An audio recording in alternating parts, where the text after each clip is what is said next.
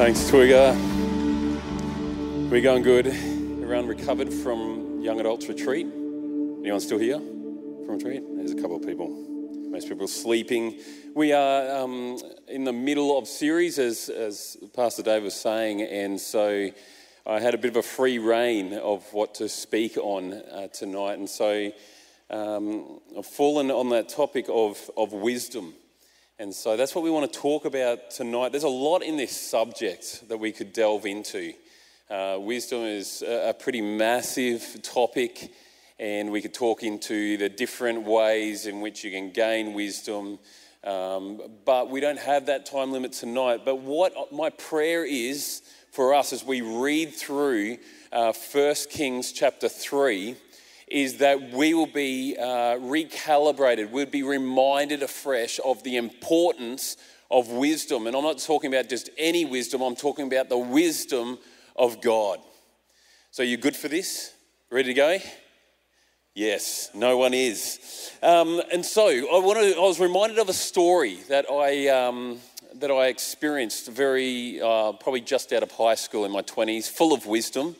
Uh, you ask my parents, there was a lot of uh, decisions I made that lacked wisdom. But this one particular one um, was based when a mate of my, and myself went. Um, we, what we used to do is we'd go surfing in different locations and we'd get a car and we'd go to the Sunshine Coast or the Gold Coast and we would find ourselves at these different locations and stay overnight. But this one particular time we begged my mate's dad, who had a successful business, and said, Look, can we take one of your work trucks? I mean, we'll look after it, we'll do really good. And eventually he said, okay, that's fine. Take this old truck, it's a two seater, it's got a metal cage at the back of it, and you can, and it's got a big green Hessian uh, canvas, or sorry, a big green canvas cover to keep it waterproof. And so we went down, grabbed that on a Thursday afternoon, took it back to his parents' place, filled it with our surfboards, uh, some mattresses, uh, a little gas cooker, and anything else that I don't know what we'd need, uh, maybe some clothing. And we went off, well, we were about to go off on our adventure, and then we realized that we had no food. All right, and so we had this conversation whether we should not take the truck, how his dad had probably advised us not to, or uh, just take a car. And we came up with a good thought of wisdom and we went, let's take the truck. It'll be a good experience. And so we took it to Chermside. And back then, Chermside, uh, the cinemas was right up on the top, uh, next to the very top car park. And when you drove past the entrance, everyone who was either going in or coming out congregated at the front. So you'd get quite a good audience. And so we drove in, saw all the people there, pulled out, got our, our groceries, loaded it back in, and then we had this thought we'd realize that if you can hit a speed bump in this truck at a certain speed, it would actually begin to hop like a kangaroo. All right, some of you who are learning have discovered you can do that with your clutch. But this happened just by hitting it with speed, and this uh, two man truck would just begin to jump, and the cage would rattle, and we thought it was the funniest thing. Um, and so we did this. We lined up, we came past everyone, and we hit this speed bump. And sure enough, the, the truck began to hop. All right, and we're laughing, and people are looking at us, and then it settled down. We drove off. And it wasn't until we got about 30 meters down the road that I looked in the passenger mirror and I saw this man pursuing us with great speed. And I knew it wasn't good because his face was very red.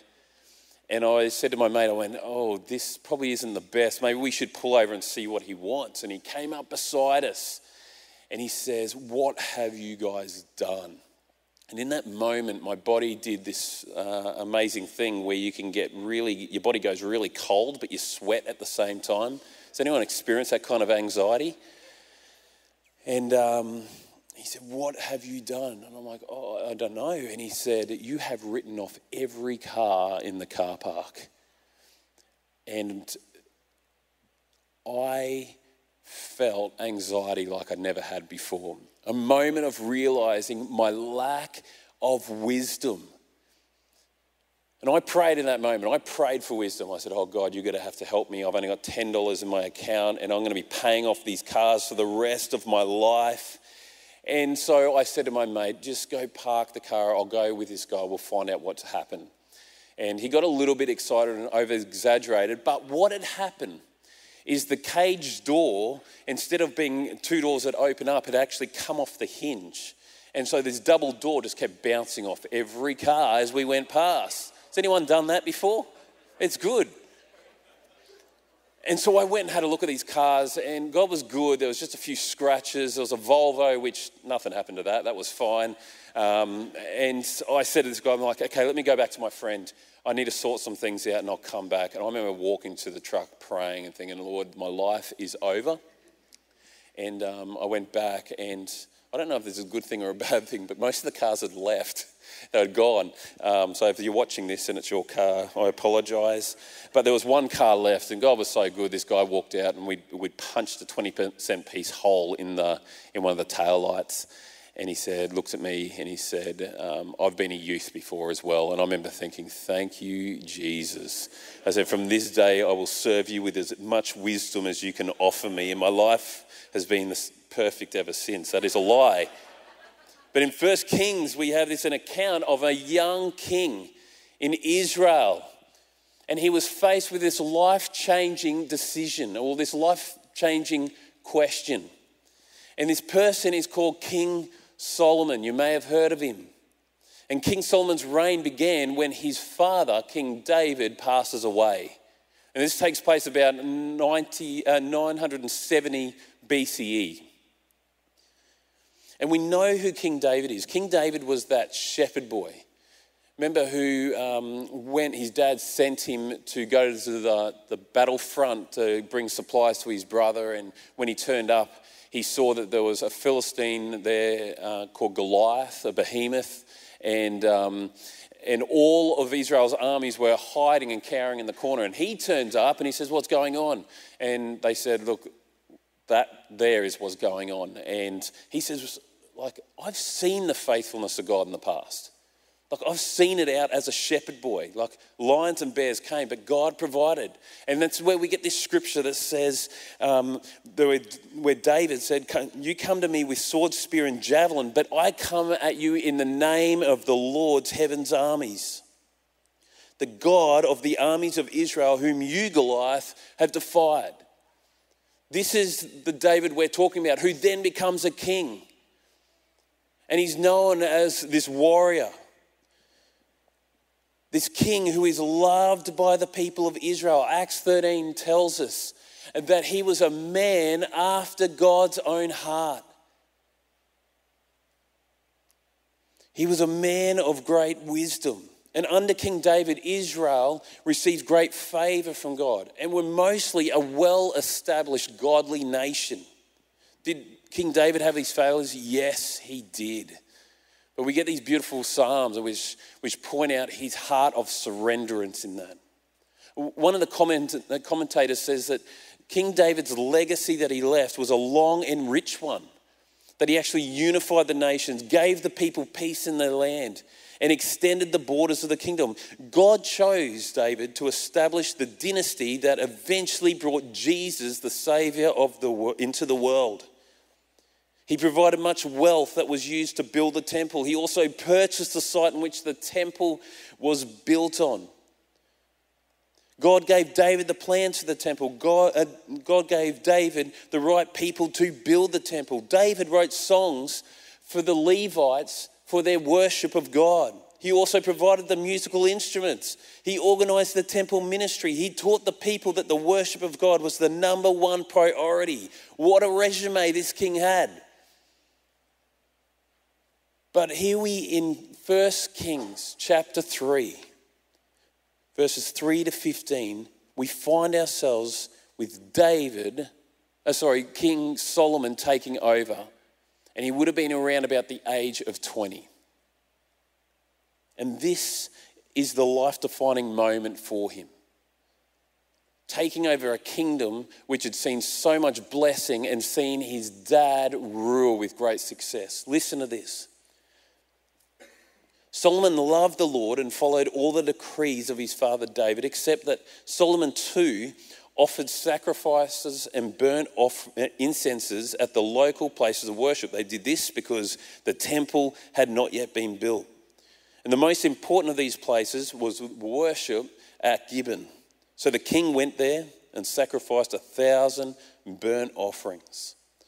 That night, the Lord appeared to Solomon in a dream. And God said, and here is the life changing question He says this to Solomon Solomon, what do you want? Ask, and I will give it to you. In other words, Solomon, you are the king. It's your turn to reign. Everything is under your feet. You name it, and it's yours. I don't know if anyone's come up to you and said that before, but I could imagine what I'd be asking for. But look at this next response, this honest response that comes from him. And we see three aspects that um, Solomon brings in his response. The first one is this to this amazing, life changing question anything he can have. Well, Solomon replied, he said this firstly, you showed great and faithful love to your servant, my father David. Why? Because he was honest and true and faithful to you. And you've you continued, and you have continued to show this great and faithful love to him today by giving him a son to sit on this throne, meaning a dynasty. It's Solomon's way of saying, God, I have seen how great you are. I've seen in the past how faithful you have been. I've witnessed it firsthand. I've seen the goodness that flows when a king seeks your face, God. I've seen how you build kingdoms. You are a faithful God. And then the second part aspect is this. Then he goes into, now, Lord, Lord my God, you have made me king and now instead of my father David, but I am like a little child who doesn't know his way around. And here I am in the midst of your own chosen people, a nation so great and numerous they cannot be counted. A sign of Solomon's humility and his need for God. It's a crying out to God saying that I'm not equipped enough to do this job that you've called me to do. It's a weighty call, not just to lead people, but to lead your people, to govern your people. Have you read my father's resume? I don't have what he's got. But listen to Solomon's answer after he's talked through these two things. He says this Give me, this is my answer, give me an understanding heart so that I can govern your people well and know the difference between right and wrong. For who by himself is able to govern this great people of yours? Out of everything Solomon could have asked for, he asked for wisdom. And as a result of that, it says in verse 10 that the Lord was pleased that Solomon asked for wisdom. And so God replied, Because you've asked for wisdom in governing my people with justice, and you have not asked for long life or wealth or the death of my enemies, I will give you what you have asked for. I will give you a wise and understanding heart, such that no one else has had or ever will have. And I'll get, give you then what you did not ask for riches and fame. No other king in all the world will be compared to you for the rest of your life. And if you follow me, and if you obey my decrees and my commands as your father David did, I will give you a long life.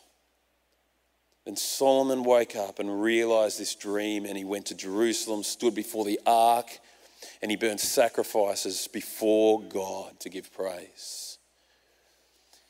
Here is this young king, certainly much younger than his advisors and his officers. These advisors and officers, I'm sure, would have been ones that even served his father. Talk about the fear of comparison. No wonders that Solomon refers himself as a little child, meaning like, I am so far in, I am over my head. And then Solomon's prayer, it's not just a confession of that, I haven't got it, but then he says, But God, this nation is great. See, the people were God's people, and which meant that God had a great purpose for Israel to fulfill on earth. And as a king, it was his responsibility to lead them with wisdom. The Lord placed Israel amongst the Gentiles to be a light. This is what Isaiah 42 6 says a light amongst the Gentiles. Solomon would have seen and heard that God had multiplied the nation and fulfilled his promises to Abraham, to Isaac, and Jacob. And Solomon's heart was, I want you to do this as well. And then on top of this, this weighty call, his father David had been given the call to build the place of worship, the temple.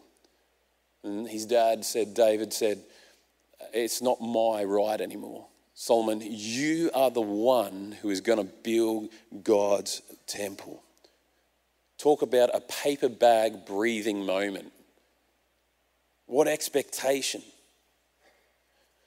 But this is what I'm drawn to in Solomon's answer.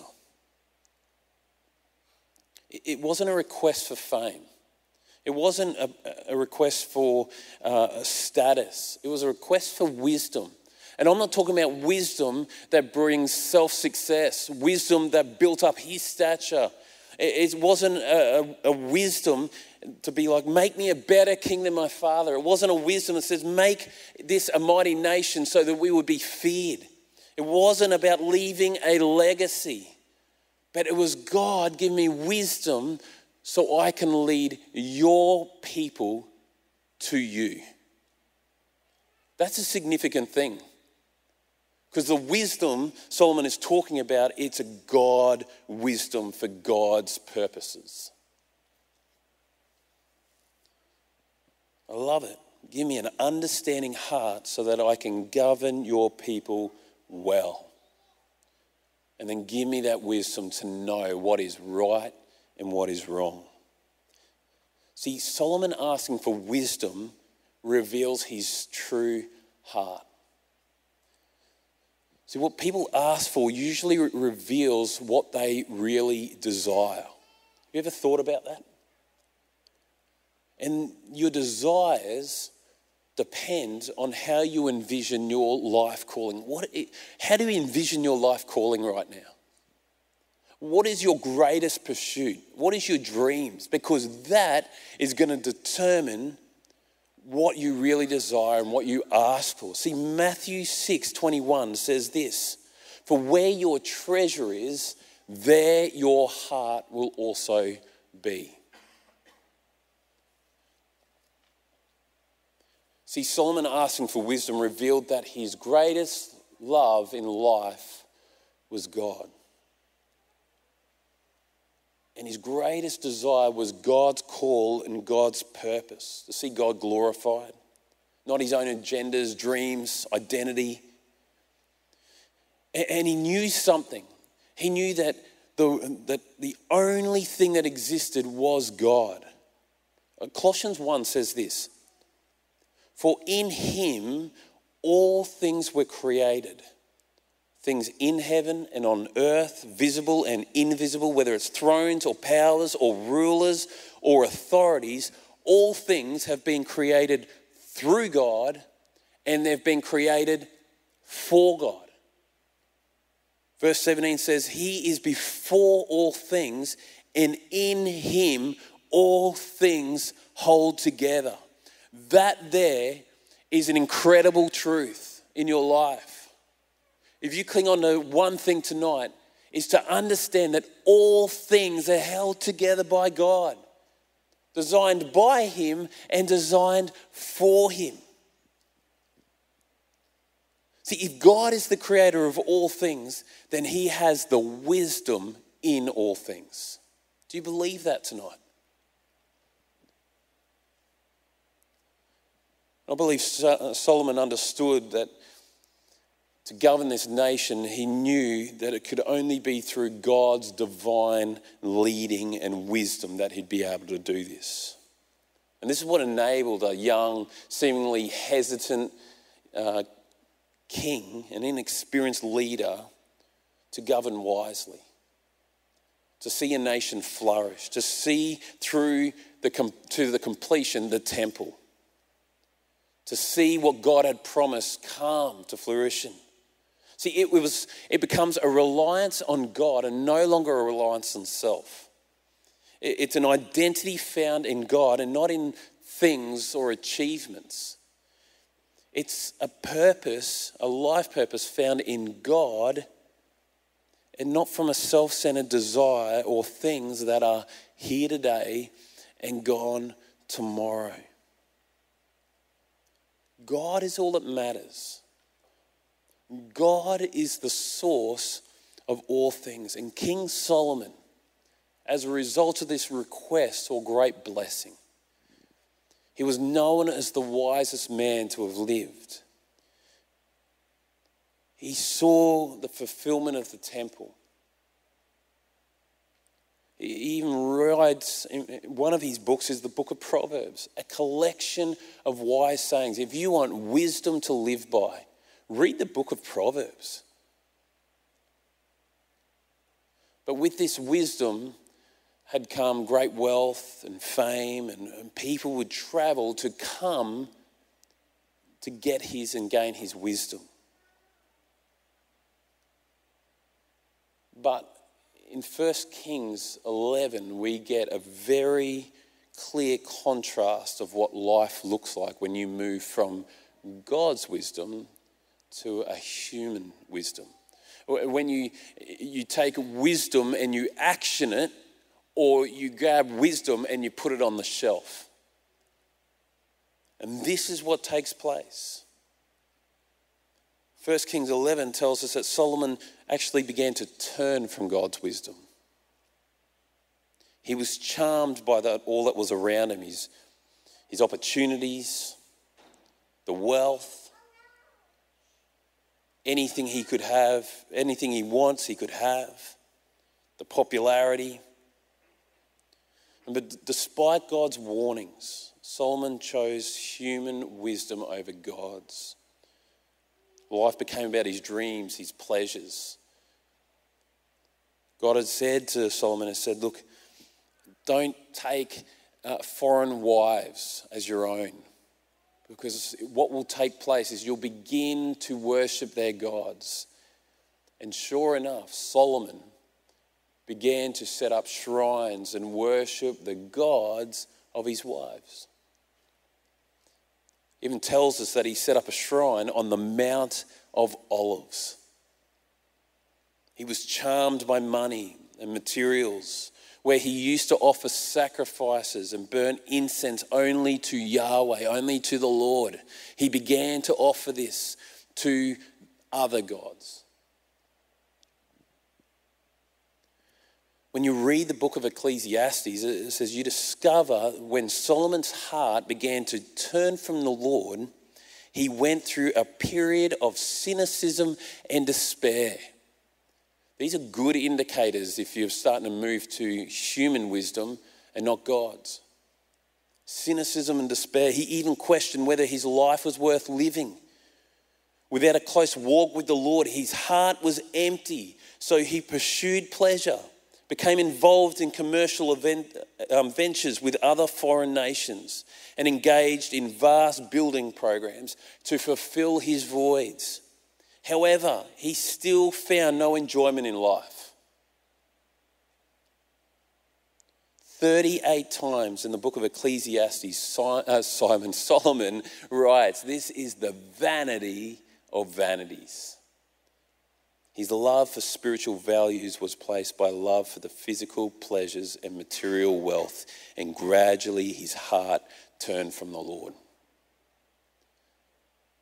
It's like he'd forgotten Deuteronomy 6, which he'd known well, which says, The Lord our God, the Lord is one. Love the Lord your God with all your heart, with all your soul, with all your strength. These commandments that I give you this day put them upon your hearts.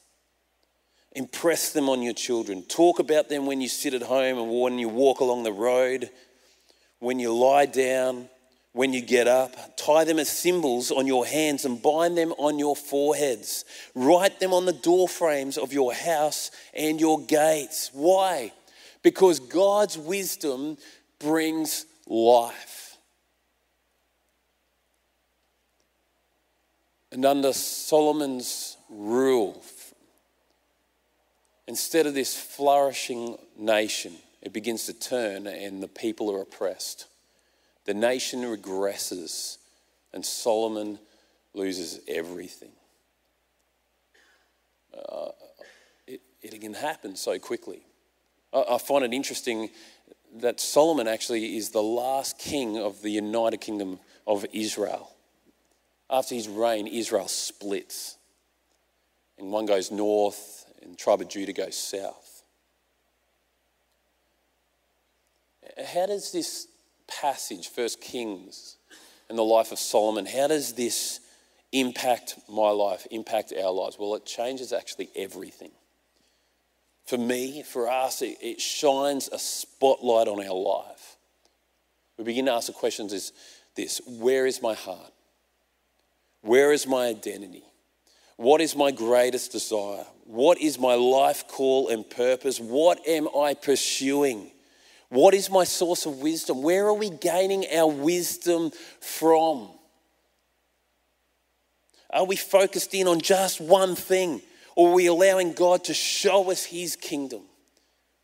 Because if we're not asking God for wisdom, then, Jono, where is your heart?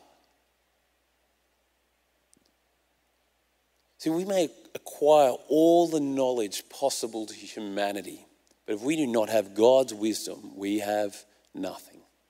You, you can become the best theologian ever, understand how God works, but if you do not have God's wisdom, if we have not surrendered before God, put ourselves under His wisdom, His leading, His guidance, His lordship, his sovereignty, then we have gained nothing.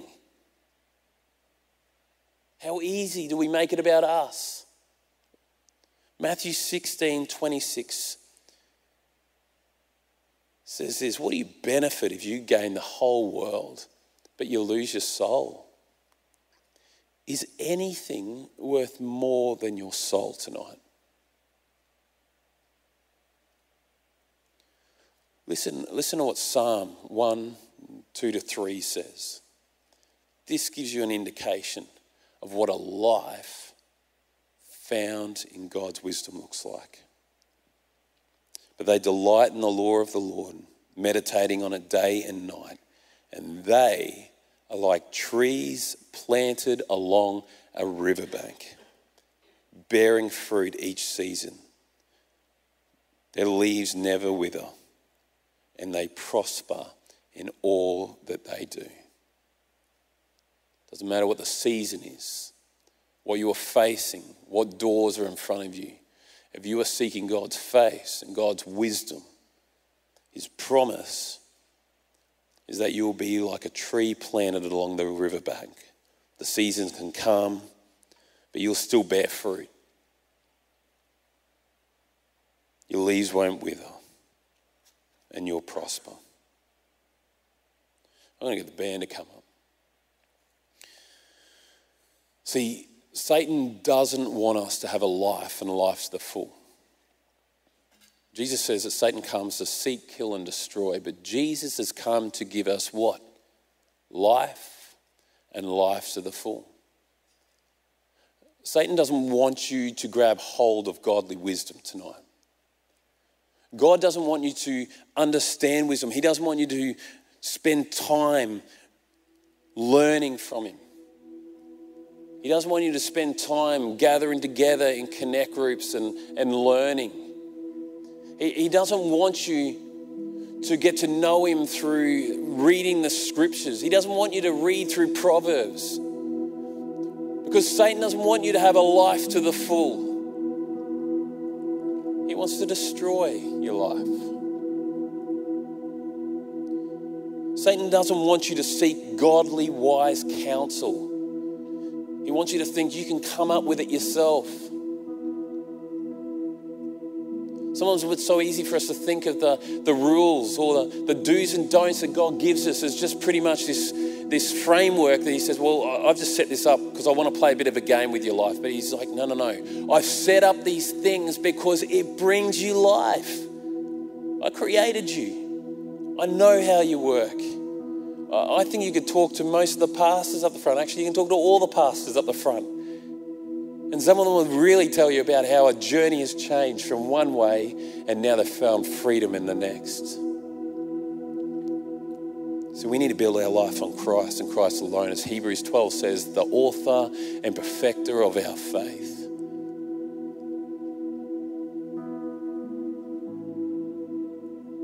Know where to start gaining wisdom? Well, this is it Proverbs 9:10. This is what King Solomon wrote himself. It's this the fear of the Lord is the beginning of all wisdom. What does that mean? Well, the Passion Translation puts it in a really good way. It says, The starting point for acquiring wisdom is to be consumed with awe as you worship Yahweh. It's an understanding of how great our God is, the grace and mercy that's been poured out through Jesus the wisdom that he has. If you watch this morning's sermon, go back and watch it. He'll give you a great understanding of the enormity of our God and his creation. It puts things into perspective. And so, this is why I invite you tonight as we sing to ask God for wisdom. Change your perspective, change the way you're doing your life. And so, will you stand with me?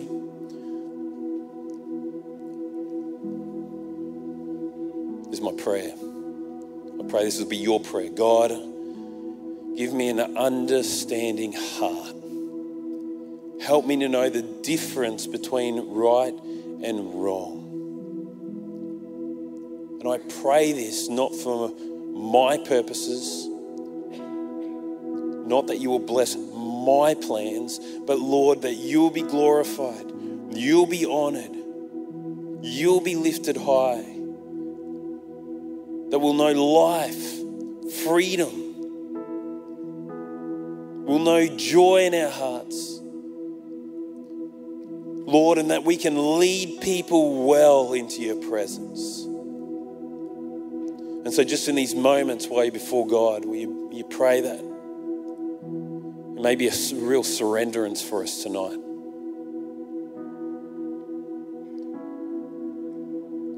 Stop taking the advice from someone else and come and seek God's. Maybe it's business. You've been thinking, well, this plan's been making me money, but God's prompting me that there's a better way to be doing this. Maybe it's in family, maybe it's in friendships, maybe it's in your parenting. Maybe it's in life decisions. Maybe it's an opportunity you have in front of you that all your mates are telling you this is the best opportunity you'll ever got. But you know that God says, I have something better for you. Take godly wisdom. And so, Jesus, we pray in this moment, give us a heart of God and give us your wisdom. In Jesus' name.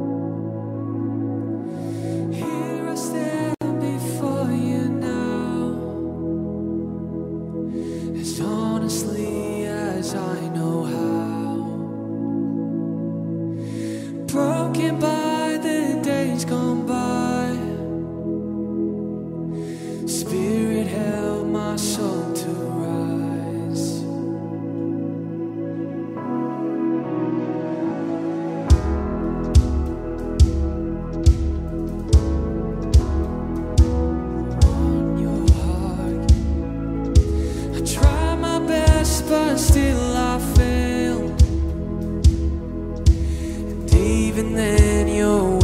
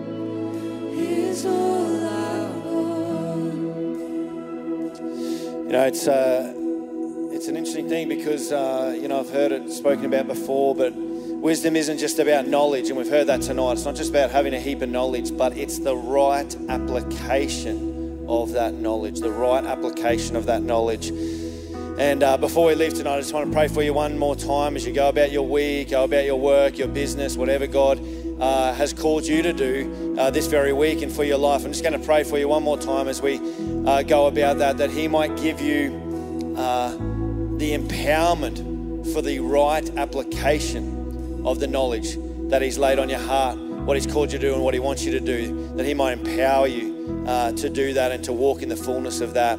Father God, I just thank you for uh, your word. Thank you for what we've heard tonight. And there's some here that are wrestling over a decision. Some here tonight that need to talk to somebody. Some here tonight that are on the verge of making a business decision or a contract with somebody, something that's maybe not quite right. Deep down in their heart, they know, I'm not too sure, I probably shouldn't be doing this. And the information that they need, they have, the knowledge they have, but but wisdom is the right application of that knowledge, of that information, great God. And I just pray for a supernatural strengthening upon your people this very moment, tonight, as they go about, as we go our separate ways this very week and go about into what you've called us to do. I pray that you'd empower us uh, to apply what you've laid on our hearts to do, great God. Give us that, that wisdom to know Give us that wisdom, Lord, that enablement to be able to do what you've called us to do, great God. I really do pray. Lord, the, the truth is we, we need your empowerment. We're weak and, and we don't always get it right. And so help us, great God. We call upon you tonight. Your word says that if you ask for wisdom, you'll give it. And that's what we do tonight. As we wrap up this service, great God, we just pray, Lord, give us fresh wisdom, give us fresh understanding. Help us to apply this to our lives, great God, we ask. So, Lord, we thank you that we can cry out to you at any time. We can call upon you. And even those one line prayers in the very moment where we, we, we just get that feeling in our spirit I'm not sure if this is right or, or, or I need to step into this. I just pray, Lord, as we say, God, help us in this moment. Thank you that you, you answer prayer. I, I believe it from the bottom of my heart. You're faithful and you answer prayer and you help us. So I thank you for that, great God. Empower us this week, we pray. And we pray these things in Jesus' mighty name. Amen. Amen. Feel free if you do want prayer, like I said, uh, you can come down the front or you can go to our prayer lounge at the back. There's a team there that would love to pray for you. Um, and one other thing that I didn't get quite right the uh, apologetics night that I mentioned is next Tuesday night, is actually this Tuesday night, and it is here, isn't it? Yeah, so here, this Tuesday night, 7 till 9 p.m., uh, and you can find out more details in the uh, foyer area. God bless you. Have an awesome week, and we'll see you soon.